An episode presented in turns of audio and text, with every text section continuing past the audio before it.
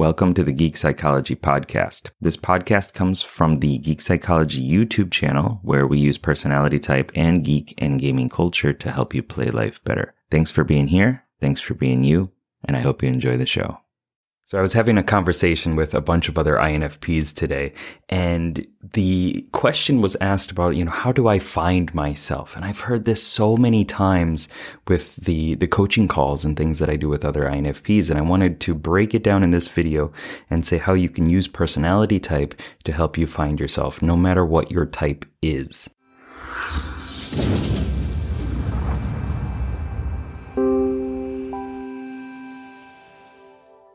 What's up, legend? It's Sherman here from Geek Psychology, where I use personality type and personal growth models to help you leverage your strengths and get past your weaknesses. And also, I do geeky stuff.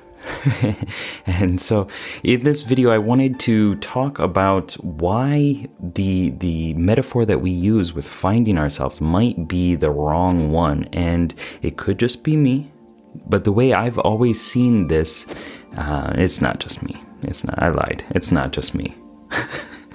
I know. I've, I've heard other INFPs say it tons of times. Like, ah, I've got this missing piece.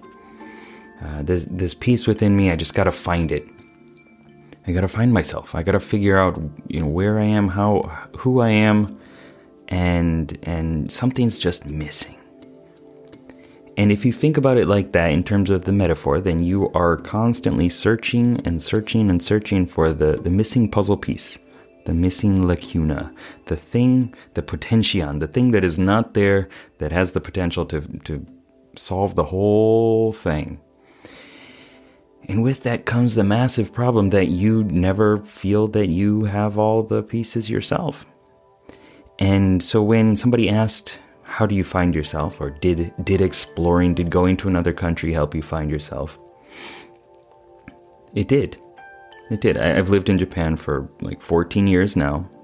Korea for a year. I'm 36 i came here when i was 18 and it did help me find myself. But the way that i want you to look at finding yourself is not as I'm picking up these pieces and I'm searching the globe or I'm searching, you know, new ideas to figure out which is the one that's going to fix me.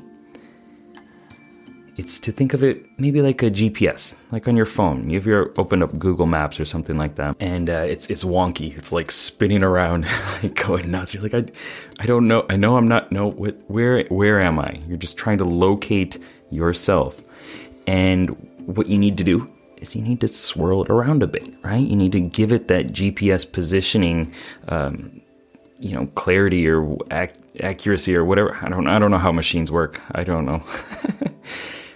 you need to spin the thing around to help you find yourself and locate where you are positioned. And that's what finding yourself is about.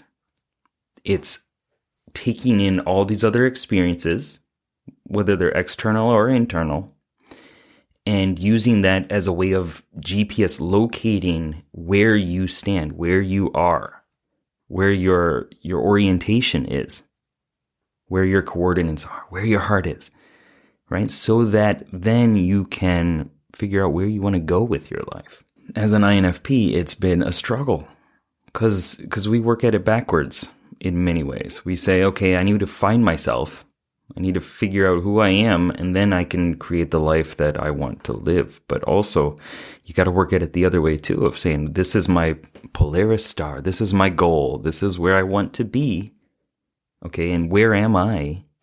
And let's, let's piece that together. Let's, let's figure out where those two things are and then look at the obstacles, look at the distance, the, the mode of travel and how to get there. And personality type is one of the, the key ways that I've I've used to find myself, you know, and I didn't even know that I was doing that originally, but it came through using my auxiliary function more intently, more adamantly, like getting out there and as an INFP using extroverted intuition, jumping on that innovating explorer character and say, I don't know what's going to happen.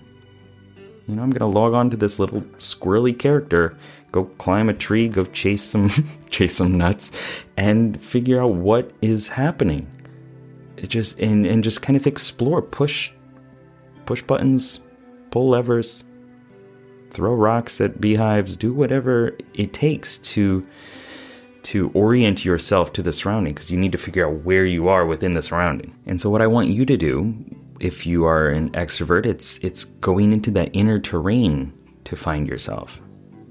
It's it's to locate where you are based on your experiences, um, or your ideas, your your conceptions, um, what you know to be true about the world, and what you're maybe lying to yourself about. It's about doing that inner work to locate yourself. And for introverts, it's going out there. It's it's creating structures. It's it's peopling. It's exploring the the patterns of the world. It's getting into your body. Whatever your personality type is. And if that all sounds important to you, you want to figure out where you are, where you stand, you know, where your feet are in this world, in this universe, then I suggest you check out this video over here about purpose. You can help find your purpose through personality type. Keep up the lifelong questing. Good luck, have fun. Peace. Thanks for listening, and I hope you got something out of it. I know that by listening to this podcast, it means that you're ready to take your life to the next level, and I'm so excited to help you do it. Whether you're struggling with anxiety, lack of motivation, or you're just looking for your spark and purpose, I have many courses and a one-on-one coaching service available to you to help you get out of your own way and be happy. So head on over to geekpsychology.com to get started. See you there.